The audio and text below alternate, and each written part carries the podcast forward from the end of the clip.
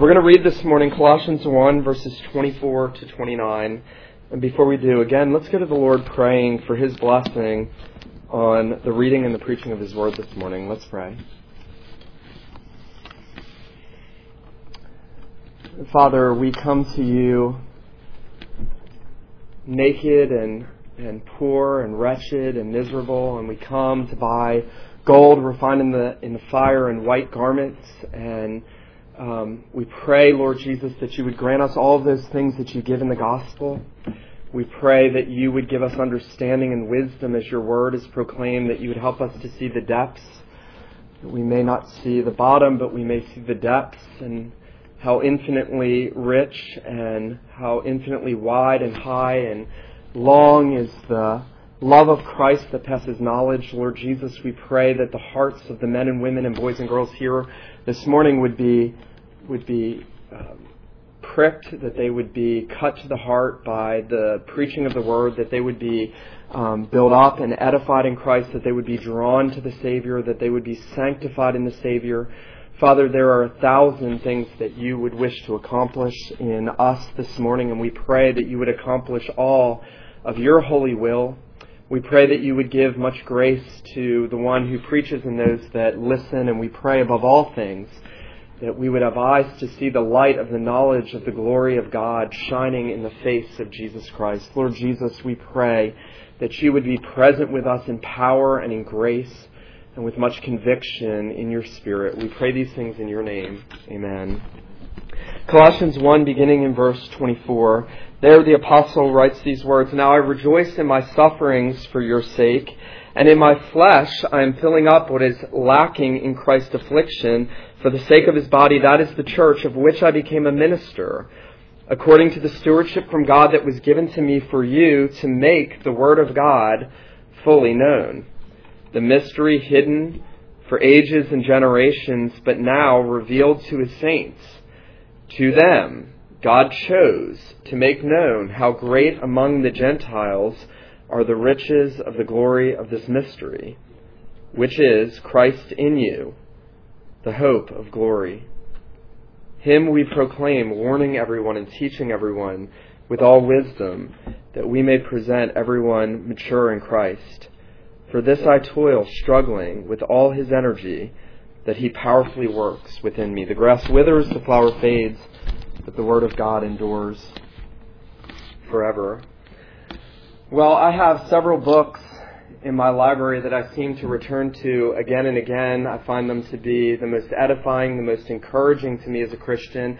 They are not necessarily theological volumes, so they are full of theology. They are not systematic or biblical theologies. They're certainly not Hebrew and Greek manuals, I promise you that. But there are several books I go back to time and time again because the value of reading these books is inestimable.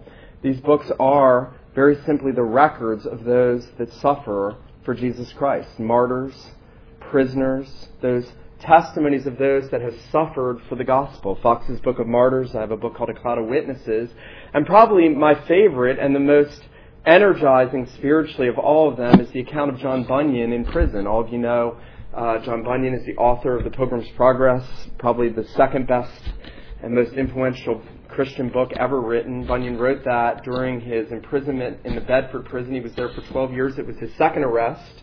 He had been imprisoned for six months for preaching the gospel, and then they came and took him from his wife and his children, his blind daughter, and they threw him in prison for 12 more years for preaching the gospel. And Bunyan was there, and it was there during his imprisonment that some of the greatest things ever written in Christianity for the well being of the church were penned. And besides the Pilgrim's Progress, Bunyan left a short testimony of his meditations, a diary, as it were, of his time in prison. And these are some of the words I found most impacting. He said, I never had, and he's writing in prison, I never had in all my life so great an inlet into the Word of God as now. Those scriptures that I saw nothing in before were made in this place to shine upon me. Jesus Christ also was never as real and apparent as now. Here I have seen and felt him indeed. I have had sweet sights of the forgiveness of my sins in this place and of my being with Jesus in another world. I never knew what it was for God to stand by me at all turns, as I have found him since I came in here. Were it lawful, I could pray for greater trouble for the greater comfort's sake. John Bunyan was basically saying, It is good for me. It is good for me to be in prison for the gospel. And it is good for us that John Bunyan was in prison for the gospel. And I think that that historical illustration is exactly what Paul is telling us in this text. The apostle who has never met the Colossians, who is the great apostle of the Gentiles, who's been taking the gospel out throughout the world, suffered great persecution as we've heard through our series in Acts and Galatians. He was beaten, he was mocked, he was stoned, he was shipwrecked, he was reviled, he was scourged. He, everything imaginable happened to Paul for telling people about Jesus Christ. And yet Paul says, notice in verse 24, I rejoice in my sufferings for your sake. And I fill up what is lacking in Christ's affliction for the sake of his body. Paul said, It's good for me to suffer for Christ's sake, and it's good for me to suffer for your sake. And so Paul is going to now go on, and he's going to tell us in this passage that it's by virtue of union with Christ that people suffer you. What made what made the world hate Christians so much? Well, it's because they hate Jesus. The world hates Christians because they hate Jesus. I wrote a track in seminary. It was called Don't You Just Hate Christians? And I was trying to be thought provoking. I wanted to put it out because I know almost everybody would be like, Yeah, I hate Christians. And I walk into that track and I say, Why do we hate Christians? Is because they think they're better than people? Well, some do. It's because they're no fun? Well, yeah, that's probably part of it. But ultimately, the Bible says that people hate Christians because they hate Jesus. Jesus said, Don't be surprised if the world hates you. If it hates me, it will hate you also. Do not be surprised when the world hates you. And the Apostle Paul is a supreme example. He meant good for everyone. He did good for everyone. He spread the gospel. He was hated for the sake of Christ because he was united to Jesus Christ. Well, we're going to see three things this morning. First, we're going to see union with Christ in his sufferings. Then we're going to see union with Christ in his revelation. And finally, we're going to see union with Christ in his glory. Well, notice what Paul says there at the beginning. He's already introduced this. He says, I rejoice in my sufferings for your sake, and in my flesh I'm filling up what is lacking in Christ's affliction for the sake of his body, that is the church. Now, Paul is at the outset telling the Colossian believers that he is suffering for the sake of Christ. He is suffering because he's united to Christ. Now, Paul was a man that should know this all too well because Paul was a man who was persecuting Christians for the sake of Christ. Paul was the one dragging Christians out of their houses, throwing them in prison. As Saul of Tarsus, he was supreme persecutor of Christianity. And Jesus met him on the Damascus Road and he said, Saul, Saul, why are you persecuting me? The risen Christ said, Saul, Saul, why are you persecuting me? And in that first interaction between Jesus and Saul of Tar- Tarsus, Jesus pulls out the doctrine of union with Christ. Paul was persecuting believers, and yet Jesus said, Why are you persecuting me? That all of those attacks and threats, imprisonments, and stoning of Stephen was really aimed at Jesus. That Saul was trying to stomp out the King of Kings and the Lord of Lords. And so at that first interaction, Jesus, in a sense, explains to Paul that great mystery of union with Christ, that those who believe in Jesus believe into union with Jesus. There's a mystical union. He is the head. We are the body. The church, believers, are the body of Jesus Christ. Just as a body, your body cannot function without your head, so the body does not function apart from union with Jesus. And so everything that happens to the body happens to the head. If the body suffers, the head of the body suffers. The Bible is very clear that Jesus is in union with his people, and whenever they suffer, he suffers. When Stephen was being stoned to death, Jesus stood there and waited and received him into glory. He was with him in his suffering, just as Bunyan said, I never knew the Lord with me in every circumstance until I came into this place. And I saw Jesus, and I felt him most clearly because when God's people suffer, Christ suffers. You know, it's interesting that when when Saul of Tarsus was converted, immediately after confronting him, converting him, and commissioning him, Jesus sent a man named Ananias to Paul, and he said to Ananias in Acts 9:15, he said, "I will show him how many things he must suffer for my name." Paul the persecutor would become the persecuted. I will show him who has been persecuting me how much he will suffer for my name. And Paul says now in verse 24, I rejoice in my sufferings for your sake, and I fill up what is lacking in Christ's afflictions. Paul's saying, as a representative of the church, as one united to Jesus, as a minister sent throughout all the world, I rejoice to suffer for Christ and for you. I rejoice. Now, that is countercultural to say the least. You do not find unbelievers rejoicing over anything difficult. Oftentimes, we don't find Christians rejoicing over difficult things, sadly, to our shame. I include myself. But the world does not rejoice in suffering. The world complains about suffering, bickers about suffering, is perplexed about suffering. Paul sees purpose to Christian suffering. Notice what Paul says I rejoice he can rejoice because he sees a purpose in it, that he is filling up what is lacking in Christ's affliction for the sake of the church. Now, we got to be careful here. Paul's not saying that Jesus' death on the cross was not a sufficient sacrifice. Roman Catholics go to this verse to prove indulgences, to prove that Christ's death was not a full atonement.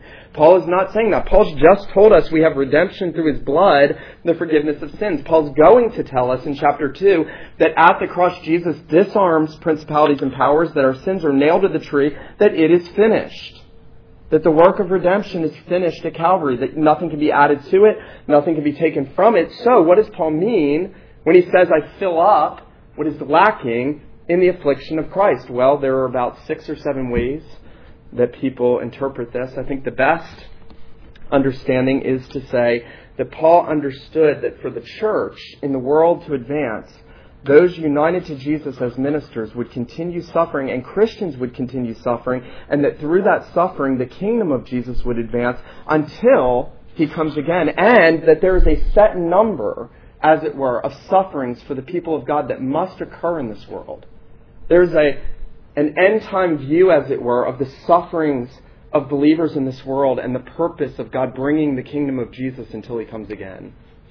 And so believers can take comfort because they know that their afflictions are not in vain. They know that there is a real purpose. It was Tertullian, early church father, who said, um, and this is a paraphrase, the blood of the martyrs is the seed of the church. The blood of the martyrs is the seed of the church. The more Christians get martyred, the more the church advances. You know, Paul actually says that. Paul will actually say that in Philippians. He says that my chains have turned out for the furtherance of the gospel. He was in prison. He was held by Caesar's cohorts. He was enchained. He was drug around everywhere. And Paul says, You know why my chains are for the advancement of the gospel? Other Christians see what happened to me and they are more bold to speak the gospel. They know what happened and instead of shying away and turning from it, they are more bold to proclaim Christ because they saw that I went through that boldly, fearlessly, and joyfully. And that's what happens when Christians suffer and there's joy. And when you read the accounts of Bunyan and you read the accounts of all the martyrs, all the millions of martyrs that have been martyred for the name of Jesus, then you understand that you and I can go through it. That we can suffer. If our Lord suffered, if they suffered, we can suffer. Notice a few quotes. Um, one Christian theologian named Guy de Brès, who was imprisoned, also said, The ringing of my chain has been sweet music to my ears, my prison, an excellent school where God's Spirit has been my teacher.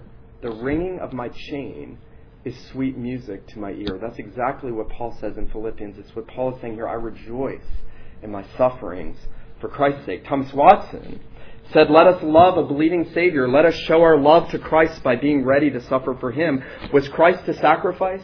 Did He bear God's wrath for us? We should be ready to bear man's wrath for Him. And that's, that's what Paul's saying. In our union with Christ and His sufferings, there is purpose. There's purpose for you. Listen, you may think that suffering for the name of Jesus is far, far, far away from you in 21st century America. It may not be as far as you think. I am prepared to suffer for Jesus Christ. I prepare myself even in the midst of fear and trepidation to suffer for Jesus. Because when we tell people that they will perish apart from a Savior, the world will hate you, Satan will hate you, all the enemies of the gospel will rise up against you, and we prepare ourselves through the scriptures, through the testimony of those that have gone before us and suffered. That's why it's valuable to read Foxe's Book of Martyrs and A Cloud of Witnesses. That's why there's value in those things. We ought to always be preparing ourselves. I will say this if we don't suffer for Christ ever in any way, we don't belong to Him. It's actually a mark of whether you belong to Him. If you've never been ostracized, if you've never been hated, my sufferings have been minimal. I got suspended one time. I got suspended one time from work for sharing the gospel during my lunch break, and the guy that got me suspended died two days later. The sufferings that Christians endure are generally great. If we don't suffer at all, then we show that we're not united to Jesus Christ. Our sufferings are evidence of our union with Him. Secondly, Paul says that his sufferings were evidence also of his union in the revelation that God had entrusted to him. Notice verse 25. He says, in light of his ministry for the church, in pouring himself out for the people of God, he says, of which I became a minister according to the stewardship from God that was given to me for you to make the word of God fully known. Paul was willing to do what he was willing because God had entrusted to him a message. God had given him something, and he had given him something so great that Paul knew what he was entrusted with was great enough to bring him to the point of enduring the, the greatest hardships for Jesus. He had been entrusted with the revelation of Jesus. Now, that may not seem that great to us living in 21st century America. I understand that. We had the Puritans come to Massachusetts in the 17th century. We've had all this Christian heritage. We, some of us, are generations of Christians and generations of Christians. Paul is going to say in this passage that the revelation of Christ makes it all worth it because that revelation was hidden, it was secret, it was revealed from ages and generations, and now, in the fullness of time, God has chosen to reveal it to his saints through the preaching of the gospel. And notice what Paul says. Notice that he says he's been entrusted with this ministry to fulfill the word of God. And he says in verse 26, the mystery hidden for ages and generations, but now been revealed to his saints. If you lived I think it's safe to say we're all Gentiles here. We're all Greeks. We're not Jews. Maybe some of us have Jewish heritage. But if we lived on this side of the cross, we probably never would have heard the gospel. And what happened to people that didn't hear the gospel? They went to hell. Let me say that as emphatically as I can. What happened to all the people that didn't hear the gospel? They perished. We deserve to go to hell. We don't deserve salvation.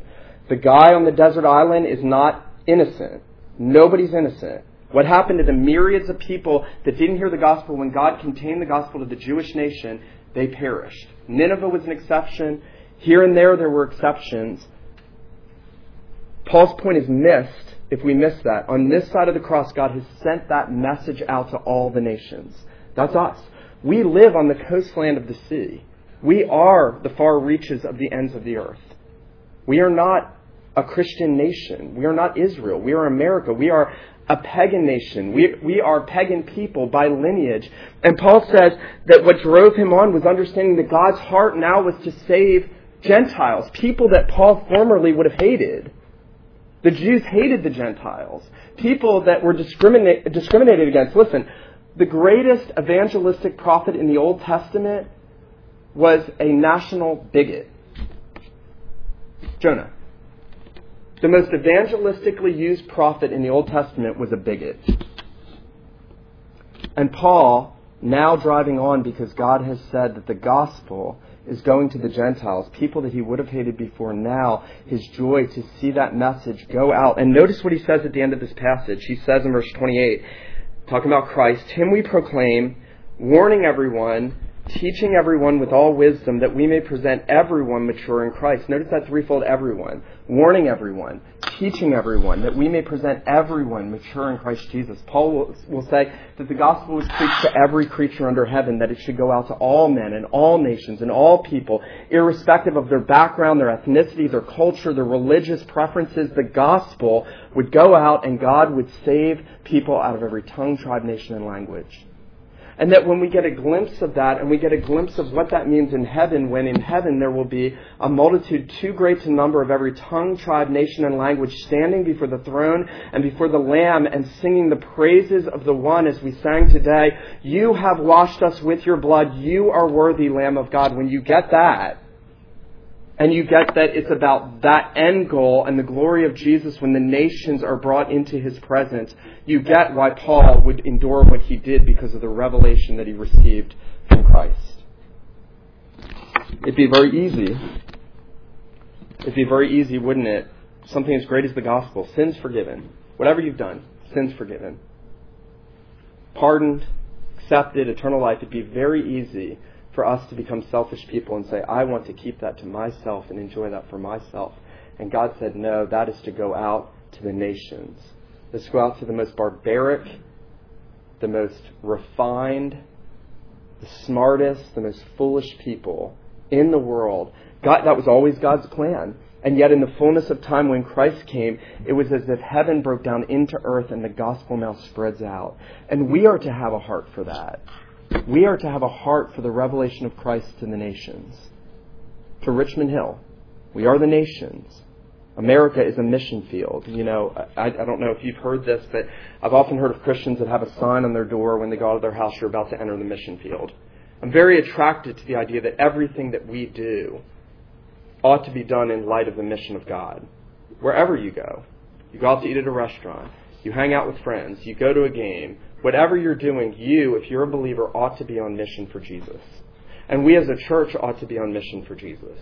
And so Paul is telling us we ought to be because this was a hidden mystery. Notice that God actually has to reveal this. That's one of the most amazing things about the Bible. It's one of the things people hate the most, actually. To me, it's one of the most marvelous things that God has to open the eyes of sinners to see his son, to see that mystery. The gospel is a hidden secret of God, Thomas Watson said. The gospel is God's hidden secret. And as we read in Psalm 25 this morning, he reveals it to those that he chooses to reveal it to. And Paul says here, notice, it was a hidden secret. It was a hidden mystery. And it was the mystery of Jew and Gentile together. And then finally, and most significantly, it was the mystery of the glory of Christ in us. And so we're going to see in the third place union with Christ in his glory. Notice what he says there in verse um, 27 To them, to the Gentiles, that's us, God chose to make known how great among them are the riches of the glory of this mystery, which is Christ in you, the hope of glory. Now, if you consider that we, according to God's word, came from the ground, we were made out of the ground, as foolish as men may think that is, you're going to return there, and that's not foolish. Um, we came out of the ground, we're going to go back to the ground, and the infinite God says, I want to dwell in your heart by faith. We are dust. All we are, dust in the wind. And the infinite God wants to dwell in your heart by faith. Is that not mystery of mysteries? That the infinite, almighty, holy God would dwell in rebellious creatures like you and like me, who are nothing, who are dust, who will return to the ground. And yet, Paul says, the mystery of the gospel is Christ in you, the hope of glory. Now, let me say this today. You may know a lot about the gospel. You may know a lot of doctrine. You may talk about it. You may have grown up in churches. You may think you know it inside and out. If Christ does not dwell in your heart by faith, you do not know this mystery. Let me say that again. You may know the gospel backward and forward. You may teach it to your children. You may talk about it. If Christ does not dwell in your heart by faith, you do not know the gospel. Because the gospel is not an intellectual thing. The gospel works itself down. Christ enters our heart by his Spirit and indwells us. He makes us his temple. He shines the glory of heaven into our hearts. And Paul will say, we receive from him glory upon glory, one degree of glory to another. We are being transformed into his image. We are so united to Jesus that it's impossible for the glory of Jesus not to be manifested in us. It's impossible, if you're a believer, for the glory of Christ to be manifested in you. What does that mean? That means that the way you talk, the way you think about others, what you do, how you respond to things, what you do with your time, what you do with your money, all of it, the whole of life ought to be reflecting Christ in you, the hope of glory, and it's the guarantee. The Spirit indwelling your heart is the guarantee that you're going to heaven. You're already, in a sense, in glory. That's what Paul's saying. Christ in you, the hope of glory. The Spirit is the down payment. If you're a believer, the Spirit in your heart today is the down payment. God has sealed you and said, My son, my daughter, you are already seated with my son in heaven. He is indwelling you. You are united to him. He is united to you. And one day, notice what Paul says. Look, turn over to chapter 3. Notice what he says in, in verse 1 of chapter 3. If then you have been raised with Christ, seek those things that are above where Christ is, seated at the right hand of God, set your mind on things above, not on things of the earth, for you died, and your life is hidden with Christ in God. If you're a believer, your life is hidden with Christ in God by virtue of your union with Him and His union with you. There's no greater mystery. You could travel all over the face of the earth looking for stories and entertainment and culture and mysteries. There is no greater mystery than the God who ought to send us to hell instead makes our hearts his home. There's no greater mystery. People that were alienated, cut off, depraved, rebellious, God haters, as we saw last week, now become the home, the dwelling place of the living God. And he, he loves to manifest himself to us and to reveal more of himself to us. You know, I often have kind of laughed about the stories of L. Ron Hubbard. He was the the guy that started the Scientology movement, and he would travel all over the world to find these different stories. And he would come home, and his friends all said he was a huge liar, but they supported him anyway for tax purposes. And he, he would come home and he would tell these elaborate stories about hunting lions and rhinoceroses and all these mysteries, all these things he learned all over the face of the earth. And his friends would say, We knew he was lying, but we just loved to sit and listen to all the mysterious and wonderful stories he would tell. We just, we were so fascinated by him telling us all these, these stories of traveling the seven seas and doing all these wonderful mythical things that we knew he didn't do. Paul says, your Savior has done everything for you. God has come from heaven to earth, has done everything for you, now indwells you by faith. How ought we to love listening to Him? Sitting and learning more about Him, going deeper and deeper and deeper and deeper into the things of Jesus. I think this verse, as we close this morning, I think this verse, verse 20, 28, I'm sorry, 27, the mystery Christ in you, the hope of glory, really ought to be a verse that we meditate on throughout our lives, throughout our journeys. You know, it may be that God calls us to suffer. Um, we're probably heading that way in America pretty rapidly.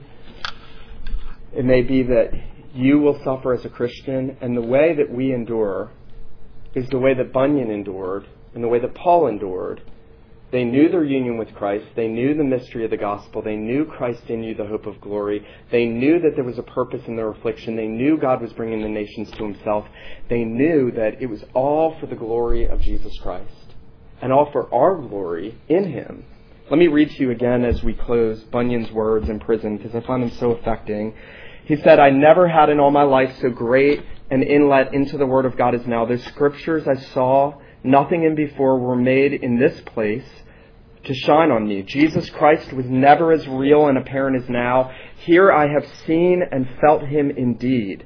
I have had sweet sights of the forgiveness of my sins in this place and of my being with Jesus in another world. I never knew what it was for God to stand by me at all turns as I have found him now since I came in here.